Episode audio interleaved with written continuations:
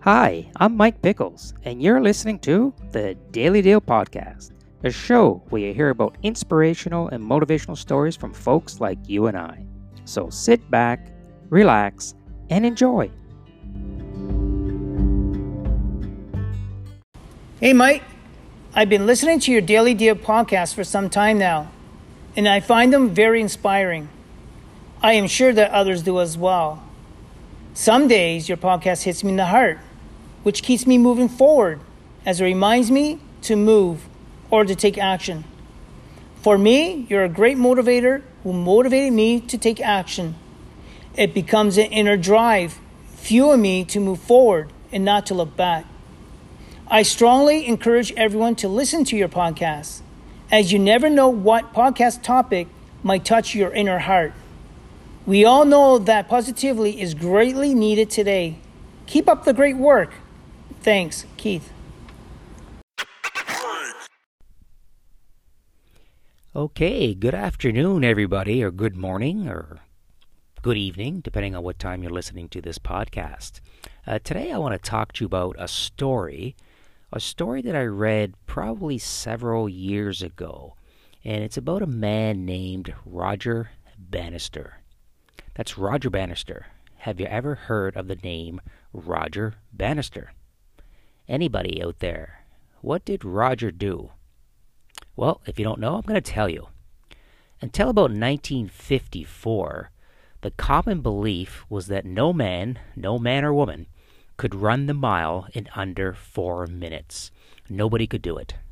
No one could run a mile in under four minutes. And why is that, you say? Well, because it's never been done before. It was just not possible. That record was never broken. Well, in nineteen fifty-four, you guessed it, Roger Bannister broke that benchmark. He broke that record. And since then, I believe over twenty thousand people, twenty thousand other runners have also broken that record. Now, why is that? What's changed? Well, I think their beliefs changed. Their mindset changed. Those twenty thousand runners and more, I'm sure today, as they're lining up on that start line, they believed it was possible. They believed they could break the record. And so they did. The same thing happened with a guy named Dick Forsberg, also famous for the Fosbury flop. In the nineteen sixty-eight Olympics, in which he won the gold medal in the high jump with, uh, I think, I believe it was two point two four meter jump. Well, by nineteen eighty, well, twelve years later, many Olympic athletes were replacing or replicating that jump, the Fosbury flop. Fosbury believed, in his own awkward way, in his own skill, that he could beat that record, and so he did. And the same, folks, can be said in life. I want you to believe that your dreams and your goals are possible. They are possible. Maybe they weren't achieved before, but that doesn't mean they can't be achieved now. And don't wait for that ideal situation, that ideal moment, that perfect moment, because there's never going to be one. You just have to jump in and get started. Do what you can now, with what you have, what you know, and it will get better. Okay? You have to take responsibility. Just go for it. It's your life. If you want to make it happen, make it happen.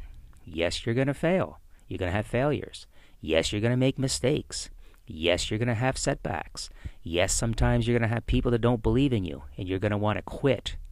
But don't concern yourself with fear, because what is fear anyway? F stands for false. Evidence appears real. And usually that false evidence is in your head. You can do it. Once you get through that first obstacle, that first wall, then you'll see that it's possible.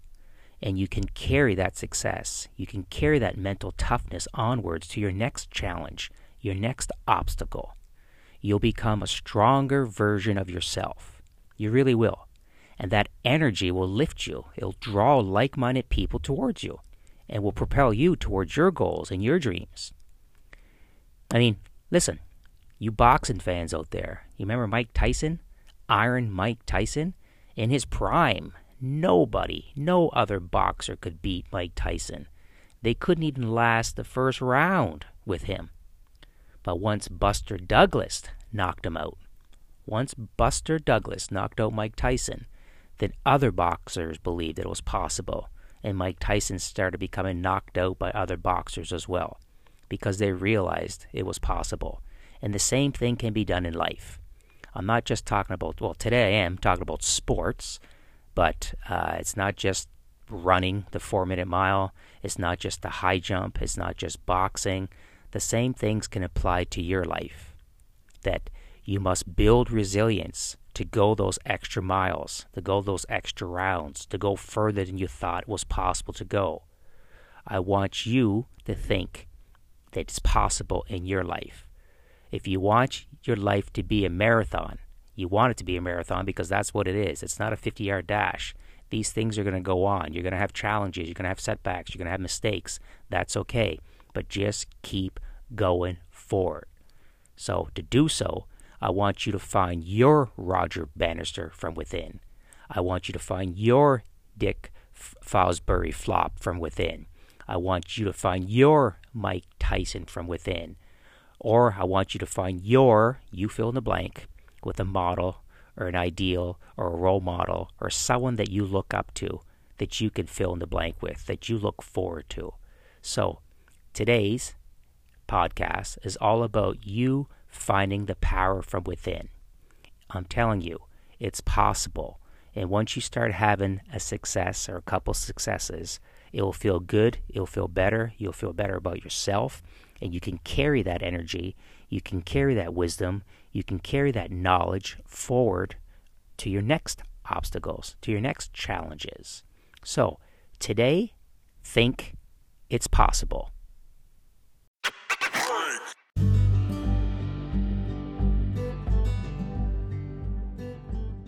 Thanks for listening. If you enjoyed this podcast, and I hope you did, be sure to subscribe and share with your family and friends.